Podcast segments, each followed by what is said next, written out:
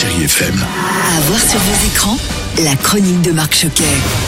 Bonjour à tous et ravi de vous retrouver sur grand écran. Cette semaine dans vos salles, je vous conseille Downtown Abbey 2, la nouvelle ère de Simon Curtis. Avec au casting, on retrouve ainsi toute la fine équipe de la série et du premier volet à l'image de Hugh Bonneville, Elizabeth McGovern, Michelle Dockery, Laura Carmichael, Maggie Smith et Brendan Corley. Les fans de Downtown Abbey l'attendent avec beaucoup d'impatience hein, puisqu'on se souvient que le premier volet avait eu un grand succès en salle.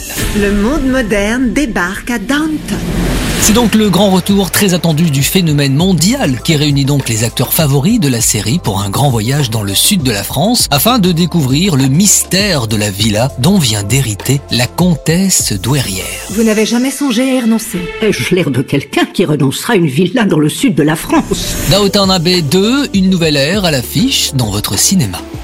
Et je poursuis avec une comédie parce que c'est bon de rire au cinéma, avec le médecin imaginaire d'Ahmed Hamidi, avec Alban Ivanov, Fatsa Bouyamed et Clotilde Couron. On vient d'arriver au festival Electro Marocco. Ce soir, gros show, je vais vous régaler.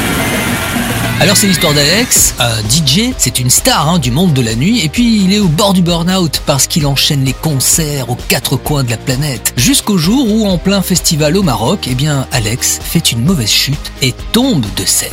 Cette comédie a été tournée dans un joli village au Maroc. Le Maroc est un pays très sollicité par le cinéma du monde entier, comme nous le confirment l'acteur et co-scénariste Fadza Bouyamed et l'humoriste Boudère. Les techniciens, euh, décorateurs, etc. avec lesquels on a travaillé, ils ont travaillé avec les plus grands acteurs américains euh, et anglais et autres. Et donc il y a un vrai savoir-faire au Maroc. Moi, je suis d'origine marocaine, donc je connais très bien ce pays. Et c'est aussi une volonté de dire qu'il n'y a pas que Marrakech au Maroc. Dans le film, vous allez voir les paysages euh, qui sont mis en avant, c'est juste exceptionnel. À noter qu'Alban Ivanov est très présent au cinéma, hein, puisqu'on notera pas moins de trois films, avec notamment celui-ci, Médecin imaginaire, depuis le 13 avril, Les Gagnants, et puis euh, prochainement, on en reparlera plus longuement, Les Folies fermières de Jean-Pierre Améris.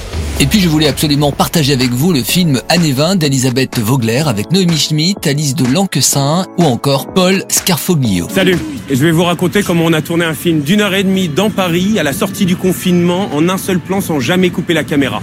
Le film s'appelle Année 20. On était une équipe de 24 acteurs, une équipe technique de 16 personnes et surtout on était porté par une idée un peu folle. Alors Année 20, c'est le nouveau projet de Noémie Schmidt et de ses producteurs Olivier Capelli et Laurent Rochette. Et c'est un long plan séquence de 1h30, hein, comme vous venez de l'entendre, tourné en une seule fois dans les rues de Paris sur 6 km. C'est audacieux, captivant et impressionnant et ce film, je vous le conseille vivement pour passer un soir d'été comme ça en 2020, quelques heures à Paris, au cours d'un seul plan ininterrompu et se laisser aller à travers des rencontres.